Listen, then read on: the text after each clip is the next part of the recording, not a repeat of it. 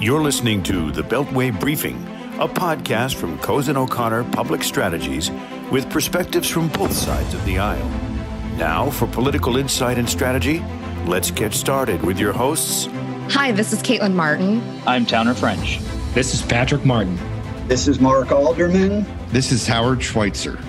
It's a happy hour edition of the Beltway Briefing. I've got my larceny small batch bourbon. Towner, what are you drinking? I'm going with the last vestiges of fall with the Schlafly's Pumpkin Ale, which is my favorite of the pumpkin varietals. Tristan, Tristan Bro with us today. What are you drinking? I'm going bougie. I'm starting A. All right. Patrick. As the resident Midwesterner, I've got some Great Lakes Christmas Ale right here. Caitlin. As a newly formed Virginia lover, I am drinking a Barboursville, Virginia um, Octagon Red Blend glass of wine. Wow. That, that was, was that was after election day, wasn't it, Caitlin? It was right after election day. That was how I celebrated. that was that was a very intense description. And with us today from northeastern Pennsylvania, our very own Jim Davis, the head of our uh, Cozen O'Connor Public Strategies Pennsylvania practice. Jim, welcome. What's on tap in Clarks Summit, Glenburn, Scranton, wherever the hell you live? I am reliving my trip out west this uh, uh, summer and drinking some Grand Teton sour ale. And last but not least, not Mark. exciting today. I'm the weak link in the chain. I have an orange mango spindrift is the best I could manage here. Mm. That's very on brand for you, Mark. Because I actually take these podcasts seriously. So I'm staying sober for the Kyle Rittenhouse discussion. Oh, good. All there we go. so lots going on. And uh, let's start here. We have an infrastructure bill that's been signed since we last spoke, and the House today passed uh, the Build Back Better bill.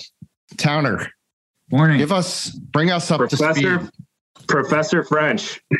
yeah, we had a we had a fun uh, run in with the the quote unquote magic minute, uh, where the speaker or minority leader or majority leader uh, is allowed under customary procedures, Rule 17, Clause 2, to speak for as long as they want, and it'll only be counted for one minute against their time in the rules of the House of Representatives. So, Minority Leader McCarthy availed himself of that and uh, led an eight and a half hour uh, talking filibuster uh, on the floor last night uh, that delayed the final vote on the Build Back Better Act until 8 a.m. this morning when it uh, quickly passed uh, 220 to 213. And, and uh, Towner, whose record did the minority leader break in his eight hour oration? The Honorable Nancy Pelosi, who was very upset about um, Leader McCarthy's uh, speech last night, but she uh, was maybe more upset that her record was broken from 2009 when she spoke for uh, eight hours and 15 minutes uh, on a Dreamer on the Dreamers, uh, a DACA uh, immigration bill. I still think the most substantive of them all was Boehner's on the Affordable Care Act, where he had his dog-eared copy of Obamacare and was flipping flipping through section by section saying, and can you believe this ridiculous thing is in there? Um, which is That's one of my age well. Yeah, one of my favorite floor speeches, though, that lasted, if memory serves, about two and a half hours. So we're off to the Senate with Build Back Better, uh, and uh, President Manchin has some decisions to make, as well as the uh, as well as the uh, Senate parliamentarian who gets to decide what is applicable and what is um, viable under the Byrd rules. So this is going to drag on for a few weeks. Uh, more coming. Yeah. And in Speaker Pelosi's defense, she did hers in heels for eight hours. I do have to give her props for that, Tristan. Yeah. That would be, uh, you know, quite quite a feat. I I have to admit, I stayed up through the good chunk of it. I went to bed at 4 a.m. last night because I really thought McCarthy said in like the second hour that he had to go to the bathroom, and I thought this thing's going to be over pretty quickly. And then he just he persisted. It was amazing. Pretty amazing. She promptly put out a press release entitled What's Wrong with Kevin McCarthy, which is a whole different discussion I actually want to get to later. Uh, the extent to which these folks are constantly throwing one another under the bus and questioning their mental health is kind of not to be believed. But like you said, it's off to the Senate. It's approaching a $2 billion package now. Patrick, what what do you think is going to happen in the Senate? Uh, I think Towner kind of gave a nice little lead in. I think there's going to be a couple people in particular who decide uh, the fate of this and and really what it looks like uh, going forward. And I think that's the Senate parliamentarian, uh, and I think that's Senator Manchin. I expect that it will get scaled back. There will be provisions that will get struck out for not being germane under the rules of budget reconciliation uh, that violate the Byrd rule. And I think that Senator Manchin will exert the tremendous amount of influence uh, that he has in the process and get much of what he wants in order to get it over the finish line. There was so much talk about well, we have to pre-conference this this bill, and the House shouldn't have to vote on anything that isn't going to pass the Senate. And that isn't what happened. And part of it is uh, one of the great, you know, kind of fun inside Washington debates, which is beyond Democrats and Republicans, uh, the Senate and the House. Senators have no interest in giving up uh, the authority uh, that comes with winning statewide office to a bunch of moderate House members. So they basically said, screw you, we're going to do this our way, and we're going to let the process play out. And then the final screw you will come when they change it and force the House to pass exactly what passes the Senate, which is exactly what. Yeah, the bill, when it's passed by, assuming it's passed by the Senate, has to go back to the House. And who knows? And well, we know Christmas Eve is the earliest that this is going to happen, is what we know. Tristan and I were in a meeting with uh, Ron Wyden, chairman of the finance committee, of course, uh, earlier this week, asked him about the calendar. And he was hoping to get home for Christmas. He he thinks this is going to take until then, if we're lucky. So to be continued, much much more to be done on Build Back Better before it it becomes law. Caitlin, what's the view from the right as far as where things are? Well, unsurprisingly, despite claims by the White House and Speaker Pelosi that the Build Back Better Act actually costs zero to um, the American taxpayers, we got a CBO score this week that showed that the BBB will increase the deficit by 367 billion over 10 years. So it's a costly piece of legislation that's certainly going to, um, you know, impact uh, a, a lot of a lot of the deficit. And I think it's going to be interesting to see what happens in the Senate and what types of changes are made there. It's to me, it's really um, the inf- the inflation. I know I'm a broken record on this, Mark, but the the pressure that inflation puts on this bill, I think, is from a political point of view, is is, is significant. And I think from a macro well, from a macroeconomic point of view, really is going to weigh heavily as the Senate debates this thing. No, I agree. It, it's going to get cut in half. Maybe it was going to get cut to 75% before inflation kicked in. Now it's going to get cut in half and there'll be more pay for. There'll be more more revenue before it's done. So we we're at most halfway there. But I'm going to, if I may, Howard, ask Jim Davis a, a question from uh, from Northeast Pennsylvania. Jim, you're you're out there, and among other things, a supervisor of some township or something. Oh, he's no, no, no, no. Excuse me. He's the chairman. The chairman of the board, of, the board of, supervisors. of supervisors. If I'm not mistaken, there are three supervisors, Jim, and seven people in the township. Uh, you got so, the first part right, Mark. But go ahead. Yeah. What do people care about up there when yeah, when you're exactly. talking to people at the lake? Do you still go to the lake this time of year? When you're talking to people in NEPA, as we say, do, are they are they talking about any of this? What do people care about where you live? Yeah, it's an interesting question. Um, and the question, the answer to the question is it depends on the day. Um, candidly, our biggest issue has been more localized with school board uh, arguments over masking and vaccinations um, than it is about infrastructure and and spending. Uh, but obviously, then you get the inflationary impacts of gas prices going up and everything else. So uh, it's certainly not politics as usual for in the world that we live in, and as it relates to local localized aspects and perspectives is um Jim just just sticking on that what you know there there's been so much coming out of Washington over the past couple of years you know, that arguably is what has caused this inflation. I mean, the economy as a whole, it's it's very hard to figure out what's going on. The economy is doing well, wages are up, inflation is up, people can't find workers. The markets uh, are up. The markets are up. I mean, I guess all that is related on some level, but 18 months ago, we thought we were on the edge of the next Great Depression. Yeah. And so much money has come out of Washington. You're the chairman of the board of supervisors of Glenburn Township. Uh, I think, did I get that right? You got it right. And, and unfortunately, there's no video to show my laughter, but go ahead. Okay. How much so what, infrastructure what, money are you guys getting, Jim? Yeah. What has it been? What has it been like? Yeah. Well, being in that position as all this has been going on. So I, I, don't want to take too much of the time, but over the uh, over the duration of COVID, you know, our initial reaction in the first few months was a concern about how it was going the revenues were going to impact our ability to fund our budget. Now, in the interest of full disclosure, we have a population of about 1,300 people in our township. Um, and we received $130,000 from the feds uh, through the, the first round of COVID dollars, which we have to split 65,000 that we've actually received already and 65,000 that we'll have to spend. And it's, uh, you know, there's a lot of requirements on that money. And we are, in the interest of full disclosure, struggling to find things that are eligible that we can spend the money on.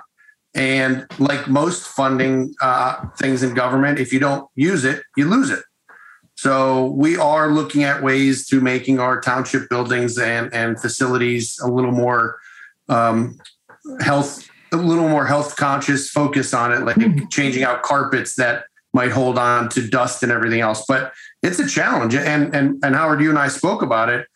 Our property tax collections are up, our income tax collections are up.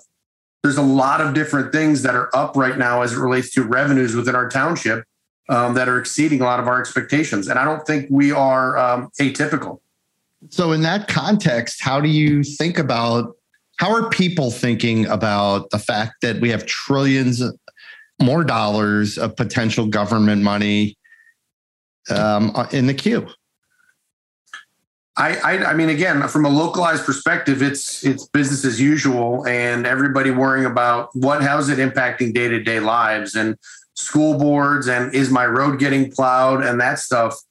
Again, I think the majority of America that's what matters most. Now, politics has has come to the dinner table more than ever, so I think people are still either frustrated on both sides with politics, but I think it's just more out of the social media and angry at the world perspective than it is in day to day lives, to be candid. Mm-hmm. Man, Tristan, you're you're. Oh, oh, I was just going to say, Tristan, you've got your Cunningham for Governor uh, sweatshirt on there. What are you know? What are you hearing as far as South Carolina? What are the people you talk to thinking about with respect to to all of this?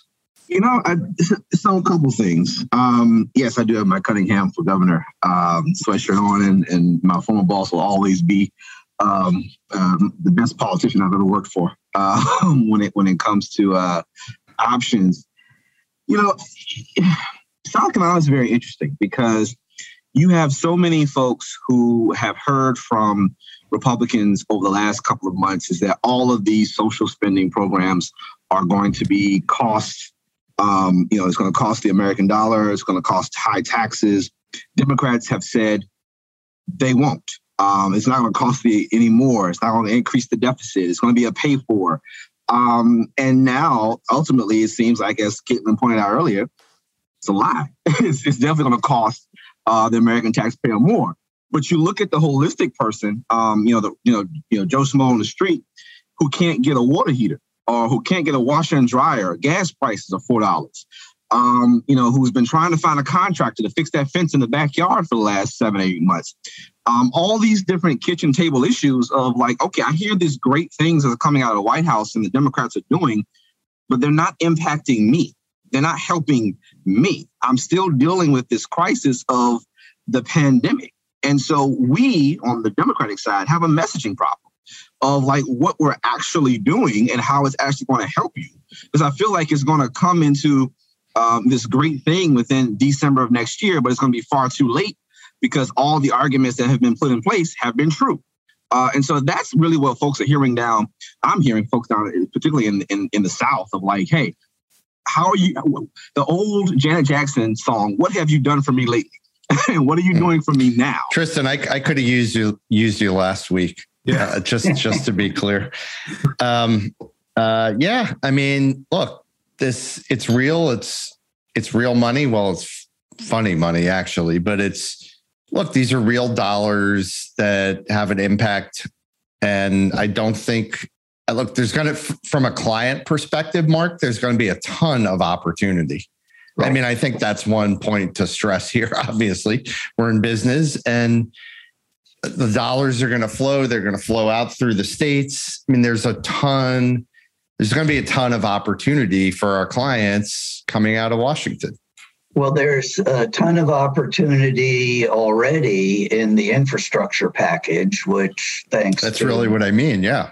Well, right, and Build Back Better is more yep. uh, when when that comes. You know, we've been taking a close look at that. Professor French sent around a, a wonderful analysis uh, earlier in the week. So yes, there there is money that is going to flow. Our clients are interested and we are very active on, on that front. On the Build Back Better front, speaking of clients and our business, we're still working on on what's in and what's out.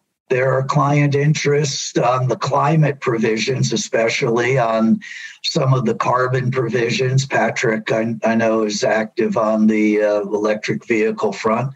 So, yeah, a, a lot of uh, advocacy uh, still to be be done before this is over. There's a lot of confusion too. Today, I won't. I will not name names, but today we went scrambling to find out if a provision we've been spending a lot of time on was in or out, and clients sent us a bill that was sent to the Build Back Better bill, the final bill that was sent to them by one of the big four accounting firms, and except it wasn't the final bill.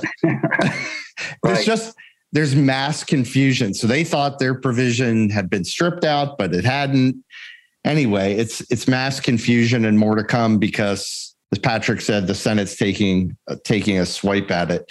So let's pivot because last week we had we had a very intense discussion about Biden's success or, or failure in the first 11 months of his presidency. And it did, you, did it get resolved? Did we all agree, come to agree on? Mark was ready to quit the podcast without yeah. you, Patrick. He was really missing you. I, it yeah. was officer down, send backup. I went looking for Patrick, Tristan, Jim, anybody they were all on the golf course, as far as I know. Ooh, but, well, but I will say it was three on one, but I, I think it was close to a draw, Patrick. You should you should judge for yourself. Well, close to a draw. It did spark a lot of texting back and forth between us during during the week about political discourse and what's the standard by which we're judging um, this presidency? What's the standard by which we should be assessing our politics and, and the parties? You had this week, we had uh, Representative Gosar censured and kicked off of his committees for his disgusting anime or whatever the hell it's called of AOC being murdered or what, whatever it was. It's hard to even describe. You've got you know, the whole let's go Brandon thing, maybe it's died down a little bit, but it's to me anyway, it's people like me and Jim Davis sitting in the middle of the political spectrum, working with everybody on both sides, as we all do. I mean, every single person on this podcast works on both sides of the aisle. Even Mark, even Mark hmm. Alderman talks to Republicans. This is bad for my brand. I, I know it's hard to believe, it's but supposed to be between us. What Mark Some of them Alderman, he even likes. Mark Alderman actually lobbied the Trump White House, perhaps more than he's lobbied the Biden White House, but that's a whole different discussion. That makes you a good Democrat, Mark. Thank you, Justin. Thanks. I appreciate that. It's it's disgu- makes me an American, Tristan. The let's go Brandon stuff is disgusting. It disgusts me. It physically repulses me. You know, Pelosi's, there must be something wrong with Kevin McCarthy thing. I mm-hmm. don't like that. And I'm not equating that with either of the not- things I just mentioned. I'm not. I'm not. Patrick, are you going to do the false equivalence or do I? But let's let's Yeah, let's talk about this. We went back and forth so much this week. It is it's so important to talk about. Patrick, go. I'm happy to do it. And you know, listen, the the we're not well served by our political leaders here because in a moment when you don't really know what to do, in modern day politics, just make it political. Uh, because if you make something political, you're immediately putting into that 50 50. It's going to go one way or the other way, depending on where you sit in the world. So, our, our political leaders do that all the time. The point I've been making to folks this week is the, the false equivalency between the far left and the far right, you know, particularly in the US House of Representatives. You know, I, I can only speak for myself, but I don't agree with the squad and AOC on on a whole lot from a public policy standpoint, even though I'm a Democrat. But they're not hurting anyone. They're they're they're just they're just super mm-hmm. liberal. And there's plenty of far right conservative members that aren't hurting anyone either. But what I'm increasingly seeing on the far right is people, and to your point, Howard, on questioning people's mental illness and stuff. We need to all do a better job of not throwing around the word crazy and stuff like that. Types of people I'm talking about, these people are dangerous. And it's Marjorie Taylor Greene and what's her face from Colorado and Gosar and the whole little cabal of them. These are Watch people. Patrick on, on Lauren Boebert. She's, she's These, okay. the- these are people I would not want to run into in a supermarket because I would be afraid that they were going to like physically harm me. These are, they're bad people. They're just by any normal moral standard. These are the people I brought up these guys that you see shouting at someone in an intersection, pointing their finger into them. I, I don't want those people uh, in my life. I certainly don't want them in Congress. And I think increasing what you saw with this whole episode uh, with the congressman from Arizona is just a inability and a fear of what calling this what it is ends up turning into. And you know, it's it, the, the the old adage, and Mark, how we've talked about this on the show before, that uh, Democrats hate the base and Republicans fear the base. It, it, it is just so unbelievably true. Like AOC is a political celebrity. She doesn't have a whole lot of influence in the Democratic Party. And like I said, she's not a dangerous person. She's just got far left views. I mean, I'll You know- push back on that. I agree with you on AOC. There's been there has been some anti-Semitic rhetoric from some of the members of the squad that I think is is itself dangerous, but there's also been plenty of that on the right. So um, that anyway, that's just one that's just one issue. But Caitlin, I see you want to. Uh, No, I was kicking it to s- Towner. Towner uh, looks like he's got something to say. Towner. I'm gonna let you go first, Towner. I want I, I want to go down this rabbit hole, and I'm not sure that I should, and I've hesitated to do so for uh, several months. So the best place I could possibly do this is on a public podcast, um, you know, instead of instead of just with us as friends. But you know, there is, uh, I think, on the Republican side, and I can't defend a single thing, and I won't defend a single thing that Boebert or Marjorie Taylor Greene or you know pick Gosar, um, you know the clown down in Florida, any of those guys. I'm not going to defend a single thing they do. I wish they weren't in my party. I'm a Republican, but I wish they weren't in my party. Um, I don't know how to extricate them, and as soon as I figure that out, uh, I'll probably run for speaker at some point and and uh, and get them jettisoned from the party. But I will say because this leads to a a longer term problem uh, between Republicans and Democrats, especially in the House of Representatives. Democrats have decided because Republicans are having a problem, like I just said, policing ourselves, trying to figure out how we extricate Trump, how we extricate the far right and, and really crazy people. Because of that, Democrats have decided they're going to police the Republican caucus in the House of Representatives. They're kicking members off of committees. They're taking punitive actions such as fines for various things. They put in the metal detectors, and there's a mask fine, but it doesn't apply to Pelosi or Jim Clyburn, for example. You know, and so uh, Kevin McCarthy last night said on the floor, "Can't wait until we win the House," because I think everybody probably on this podcast thinks Republicans are going to win the House next year. And they're going to do the exact same thing back to Democrats you say one thing, Democrat, and you will be kicked off your committees. The House will vote you off your committees. It used to be up to that caucus or that conference to police themselves. And I'm the first to say Republicans are doing an awful job of policing themselves right now.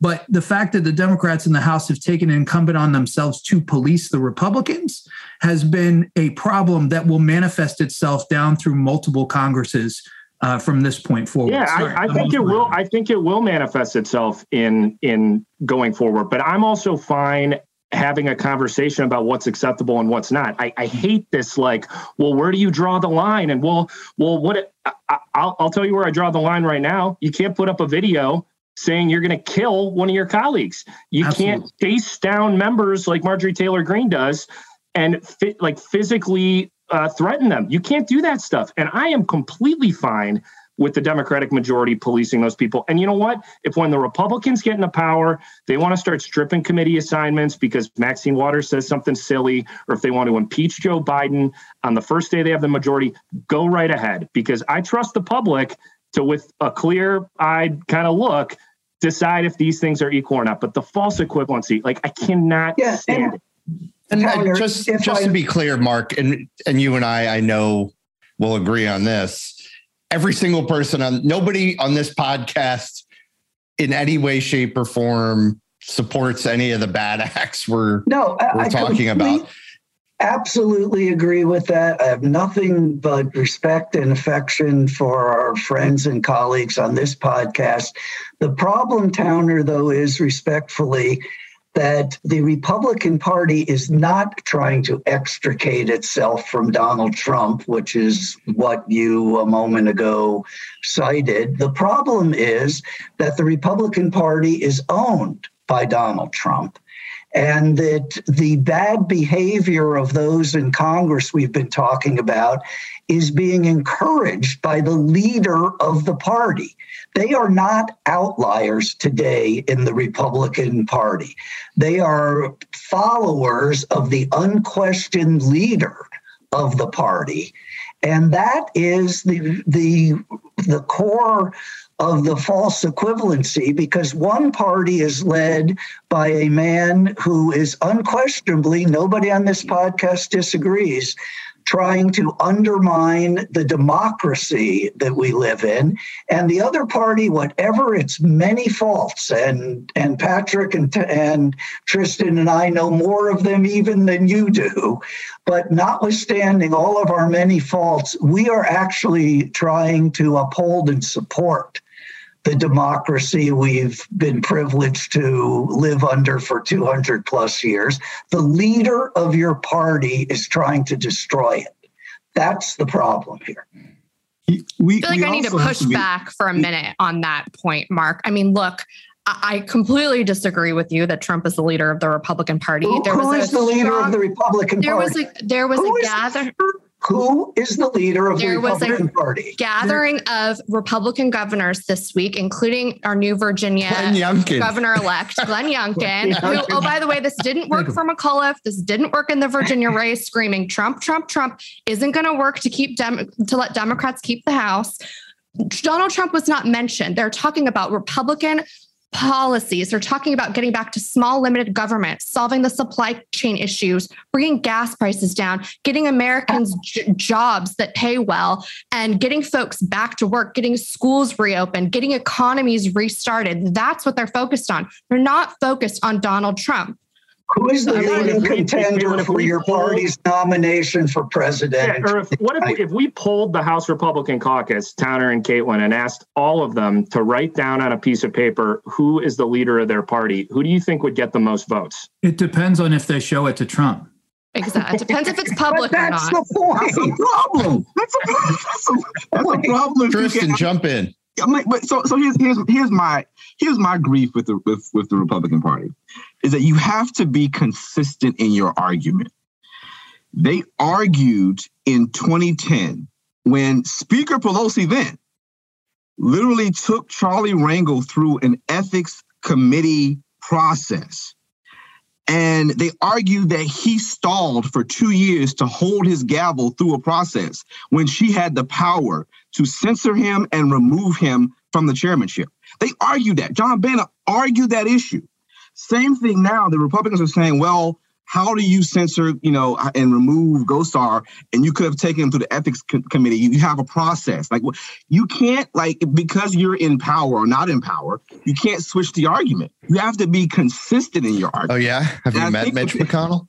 And I, and I, Guys, and I we're focused on this is not what America is talking about. We are we are finding I- I ourselves get in the exact same echo chamber, having the exact same conversations that the media is having this weekend. It's just it's. I'm just going back on mute. No, th- well, Caitlin, America's not talking about this, and I, and, and I get that. I think that that's the issue.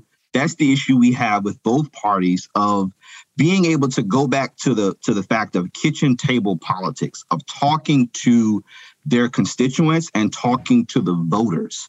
We no longer do that.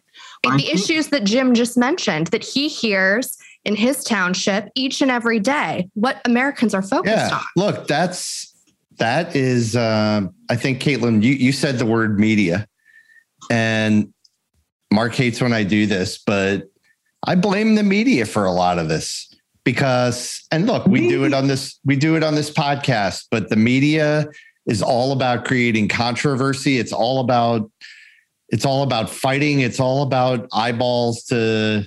It's all about ratings. And all they want to talk about is Donald Trump That's true. Anyone- because it's helpful to their here- agenda.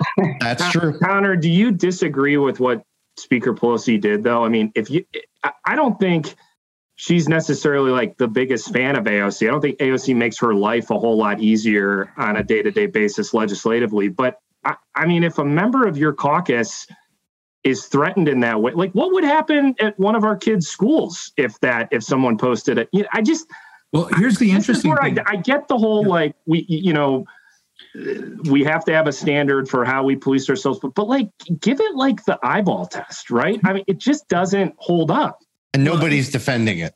No, and I think this harkens back to like what is old school house versus new school because Pelosi's first inclination was just to censure Gosar, which is totally appropriate.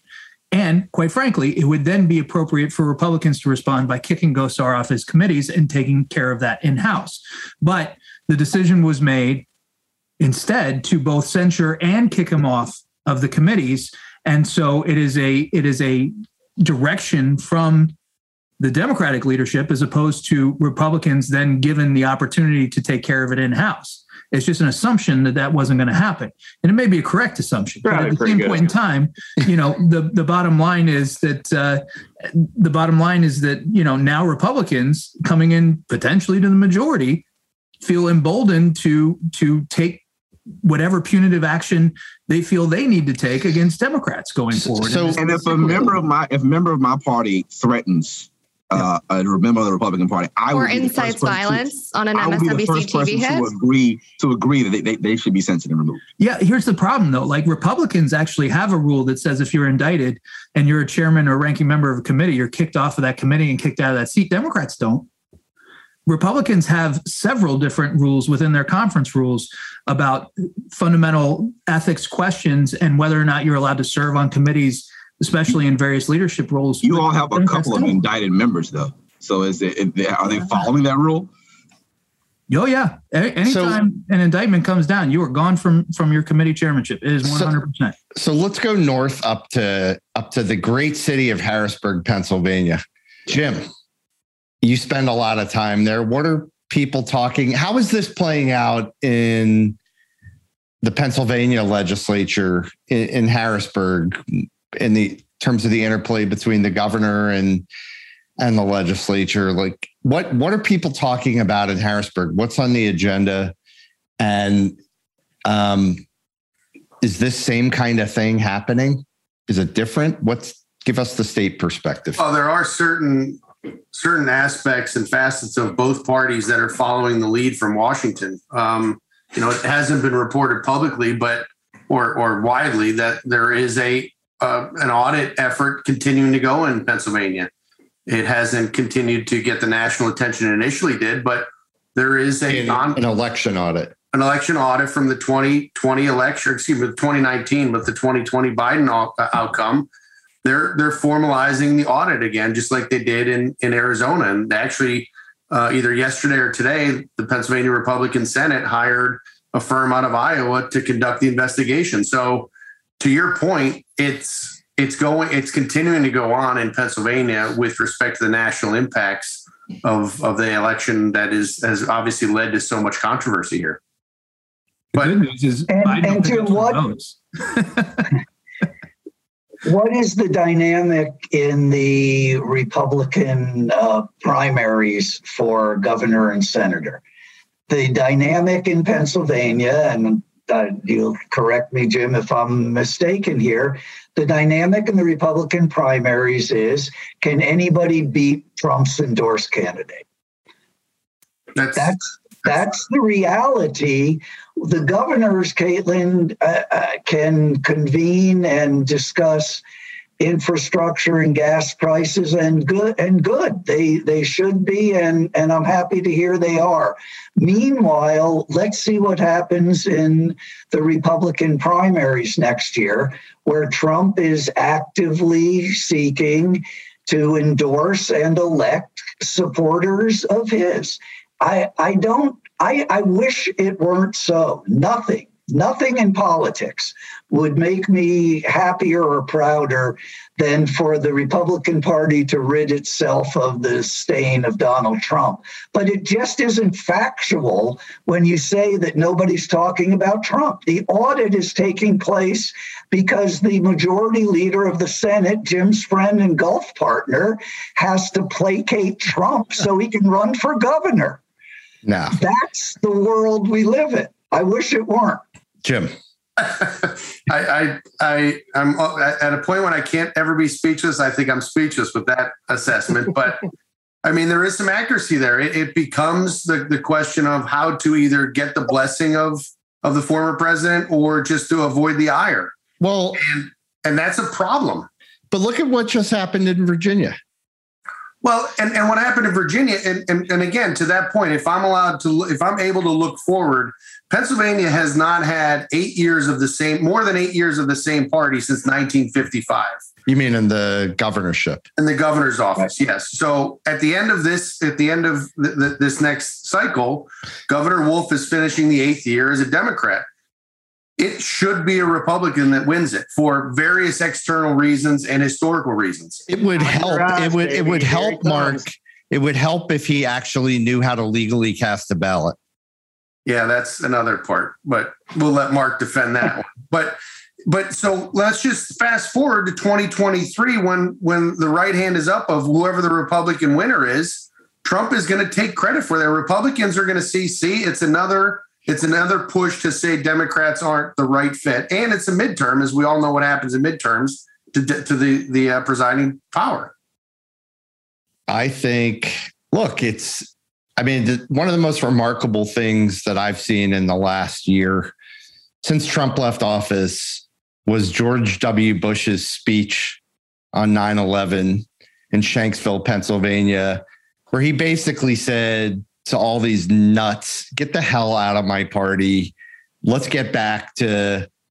I mean, politics has always been a bit of a blood sport, but let's get back. Let's get back to normal. Let's get back. Let's be patriotic. It's um, but it.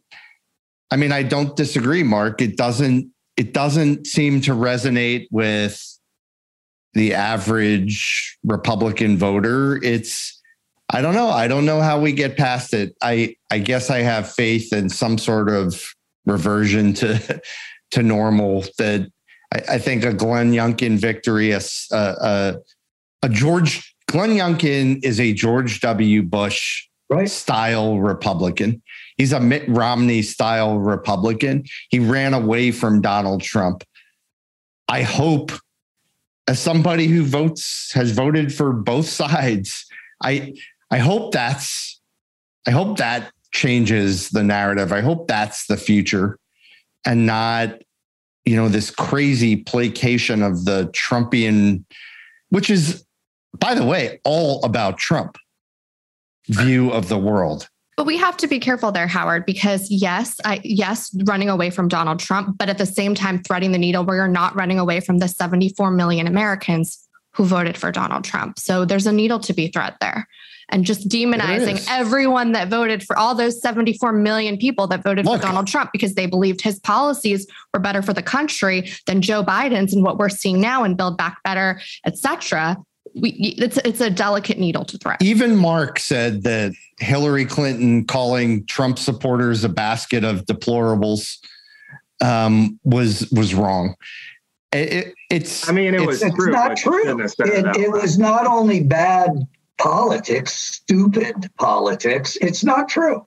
No, of it's not it's true. Not true. It's not fair, and um, it's not productive. It's not productive to to constantly be calling each other uh, each other names and no. and labeling people and people have to put food on their tables and they have problems, they have challenges, and there are things in this country that have gone wrong. And I'm, I'm nominating. Upset. I'm in favor of a French Martin ticket in 2024, and in either order. Martin French works just definitely. Well. Definitely These are my Martin kind French. of Republicans on this screen here. definitely Martin French. French, okay, just to be French clear. Martin, uh, we could have a little martini logo, kind of French Martin. You know, I feel like it'd be a nice little so, marketing thing. Caitlin would make me deal with the border crisis.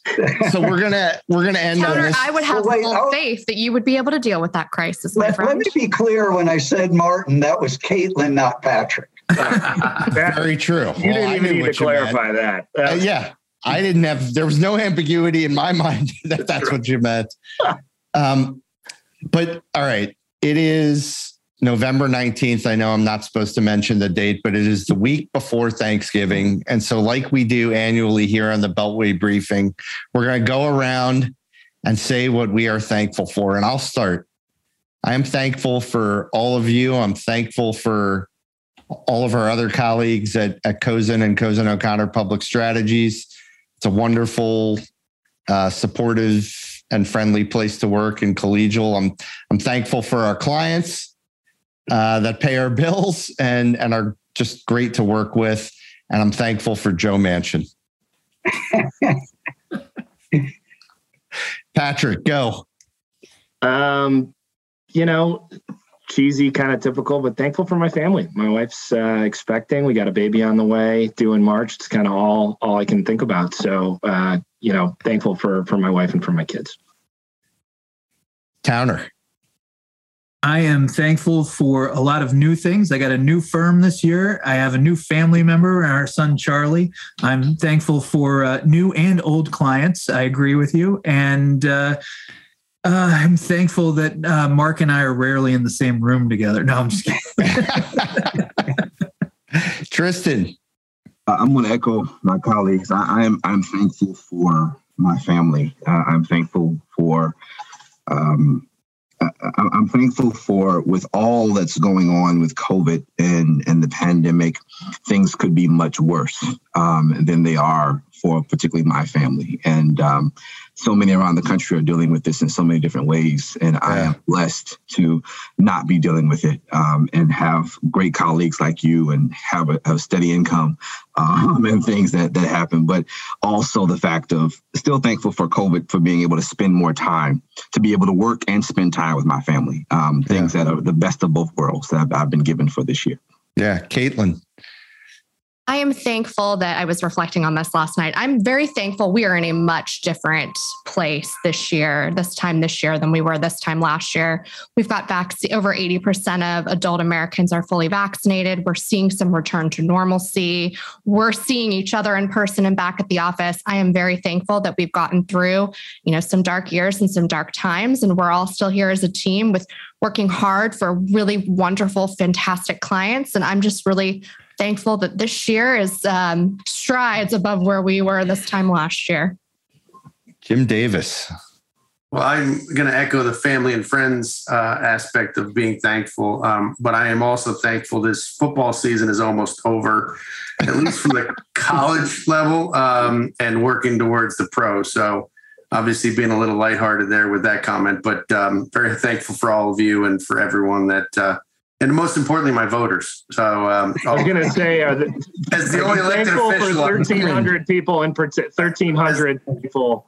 as the only elected official on this call, I'm thankful for my voters and my constituents. That's frightening on a lot of levels. Mark, all of the above, uh, of course. All, all everything everybody said, except the part about Towner and I not being in the same room. I would look forward to that. But all of the above, and, and I am very thankful that we still live in a country where we can do this, where we can get on the screen and broadcast to the public this debate where we can disagree, where we can indict a former president and not fear a knock on the door. So I am very grateful for this country and I'm rooting for us to keep it. Well said, Mark. Hear, hear. so on that note, happy Thanksgiving, everybody. Happy Thanksgiving to our listeners and cheers. Happy Thanksgiving. Cheers, everyone. And with a cheers. Cheers, everyone. Thanks, everybody. Thank you, guys. You've been listening to The Beltway Briefing, a podcast from Cozen O'Connor Public Strategies with perspectives from both sides of the aisle. Please subscribe to our podcast so our episodes are automatically sent to you when they are released. The Beltway Briefing podcast has been produced by Hometown Podcasts and Audio, Washington, D.C.